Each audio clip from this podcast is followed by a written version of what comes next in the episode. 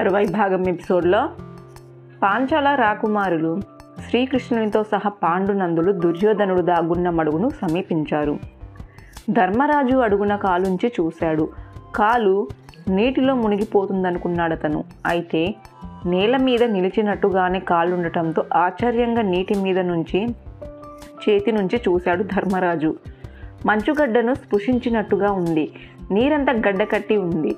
చల్లగా ఉందక్కడ. శ్రీకృష్ణుడితో అన్నాడిలా. ఆశ్చర్యంగా ఉంది. వాసుదేవ దుర్యోధనుడు తన అత్యద్భుత మాయాశక్తితో నీటిని చూడు ఎలా చేశాడో? ఇది అభ్యర్థ్యము. అతను మన చేతికి చిక్కే అవకాశమే లేదు. అంతలోనే ఆవేశంతో మళ్ళీ ఇలా అన్నాడు. అభ్యర్థం కావచ్చు అసాధ్యము కావచ్చు. అయినా సరే దుర్యోధనుడు ప్రాణాలతో ఉండకూడదు. పాండు కుమారుల చేతిలో హతమవ్వాల్సిందే. ధర్మరాజు ఆవేశానికి సన్నగా నవ్వాడు శ్రీకృష్ణుడు. ఇలా అన్నాడు.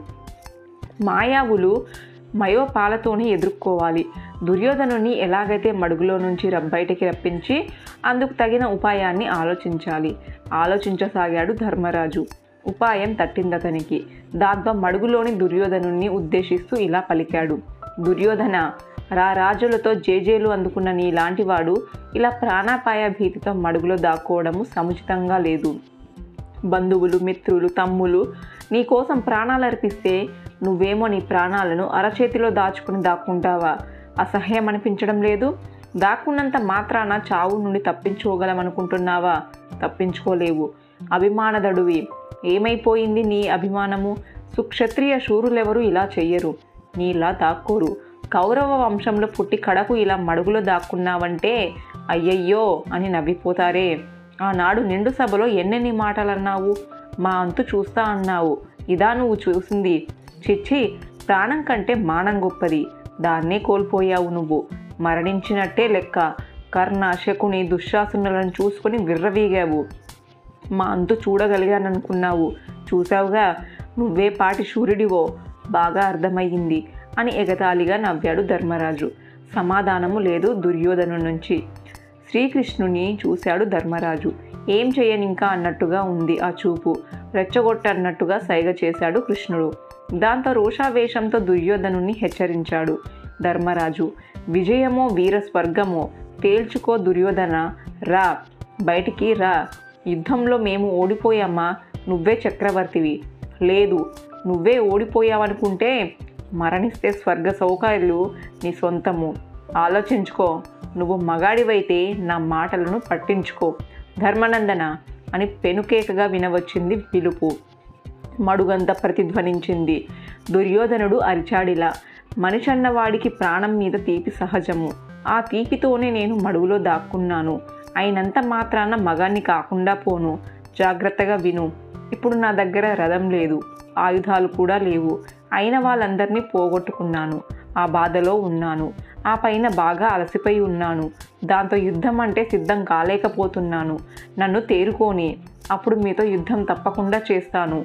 అందాక వేచి చూడండి అన్నాడు దుర్యోధనుడు. వేచి ఉండటము వీరుల లక్షణం కాదు. సత్వర సమరమే శూరుల లక్షణము. నువ్వు మడుగుల దాక్కుని చాలాసేపు అయ్యింది ఆ సంగతి మాకు తెలుసు.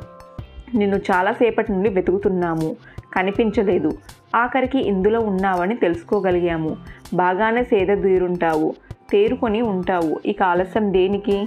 రా. యుద్ధానికి రా అని పిలిచాడు ధర్మరాజు. ఆత్మీయులందరినీ పోగొట్టుకున్నాను. చతురంగ బలాలు కూడా కరువైపోయాయి. ఇప్పుడు యుద్ధం చేసి లాభమేమిటి? మీతో యుద్ధం చేసి గెలిచానని అనుకుంటే అభినందించేందుకు ఒక్కడు కూడా ఆత్మీయులు లేని పరిస్థితి నాది. అప్పుడు యుద్ధం ఎందుకు అనిపిస్తుంది ఆప్తులతో కలిసి ఆనందించలేని విజయము నాకొద్దు అన్నాడు దుర్యోధనుడు. బాధగా కళ్ళు చెమర్చుకున్నాడతను. వేడిగా కన్నీటి బొట్టు రాలింది. పడిన కన్నీటి బొట్టు అంతలోనే కరిగి గడ్డైపోయింది. నువ్వు నా సహోదరుని సహోదరులు నీ పరిజానులంతా జీవించి ఉన్నారు. ఆనందించు. ఏలుకో. ఈ సామ్రాజ్యానంతా నువ్వే ఏలుకో. ఇచ్చేస్తున్నాను. తీసుకో. ఇక యుద్ధం వద్దు. ఆ మాటే మాట్లాడొద్దు. నన్ను ఇలా బతకని. ఓడిపోయి పారిపోయి వచ్చిన వాణ్ణి గర్వాలన్నీ వదులుకున్నవాణ్ణి. నన్ను రెచ్చగొట్టుకో అన్నాడు దుర్యోధనుడు. రెచ్చగొట్టడం కాదు దుర్యోధన. ఆత్మీయులు ఇప్పుడే కాదు శల్యుడు సేనాధిపతి కాకముందు కూడా నీకెవరూ లేరు. అప్పటికే అంతా అంతరించిపోయారు. అయినా రాజా ఆంక్షతో యుద్ధానికి తలపడ్డావు కాబట్టి నీ కపటాలు చాలించు. యుద్ధానికి రా ఇచ్చేస్తున్నాను తీసుకో అంటున్నాను. రాజ్యం వీరభోజ్యం. ఒకరిస్తే ఒకరు తీసుకునేది కాదు. తీసుకోవడము సుక్షత్రియ ధర్మం కాదు. యుద్ధంలో నువ్వు మరణించాలి. నువ్వు మరణించినప్పుడే ఈ రాజ్యము నా సొంతం అవుతుంది అందాక కాదు. ఇప్పుడు యావత్తు రాజ్యాన్ని ఇస్తానంటున్నావు. అప్పుడేమన్నావు? సూది మన మోపినంత భూమి కూడా ఇవ్వనన్నావు. అదే కదా ఈ యుద్ధానికి కారణమైంది? అన్నాడు ధర్మరాజు. దుర్యోధను నుంచి ప్రతి సమాధాన్ని ఆశిస్తూ చూశాడు. సమాధానం లేదు. కృష్ణుని చూశాడు మళ్ళీ. కొనసాగించు అన్నట్టుగా సైగ చేశాడు కృష్ణుడు మళ్ళీ. రాజ్యం నాకు ఇచ్చినంత మాత్రాన నిన్ను సంహరింపగా వదిలిపెడతాననుకోవడము భ్రమ. వృణావే వృణాశేషము రణాశేషము ఉండకూడదంటారు. నిన్ను బతకనివ్వను. అందుకనే చెబుతున్నాను. యుద్ధానికి రా. రాజధర్మాన్ని పాలించు. మడుగులో దాగి మదన పడడం కన్నా మరణం గొప్పదని తెలుసుకో. దుర్యోధనితో అన్నాడు ధర్మరాజు. అవునవును. మడుగులో దాక్కోవడము కన్నా మరణమే గొప్పది అన్నారు భీమ అర్జున నకుల సహదేవులు. వీరుడువైతే వెలుపలికి రా యుద్ధం చెయ్యి అన్నారు ముక్తకంఠంతో. ఆ మాటలకి తట్టుకోలేకపోయాడు దుర్యోధనుడు. దీర్ఘంగా నిశ్వసించి ఇలా పలికాడు. మీరు ఐదుగురు నేనొక్కన్నే. మీ ఐదుగురితో అలసిపోయిన నేను యుద్ధం చెయ్యలేను. కాకపోతే ఒక్కొక్కరుగా మీరు నాతో యుద్ధం చేస్తారా? చెప్పండి ఇప్పుడే పైకొస్తాను. మీ అంతు చూస్తాను. రమ్మంటారా? రా సుయోధన మేము కోరుకుంటున్నది నిజమే. ఐదుగురితో నువ్వెక్కడికి? పోరాడటం పద్ధతి కాదు. అది యుద్ధధర్మం కూడా కాదు. నువ్వు అన్నట్టుగానే మాలో ఒక్కడికే నిన్ను ఎదుర్కొంటారు. యుద్ధంలో అతను ఓడిపోయి మరణిస్తే భూ సమస్తం నీదే. మిగిలిన వారితో కూడా నువ్వు యుద్ధం చేయవలసిన అవసరం లేదు. అన్నాడు ధర్మరాజు.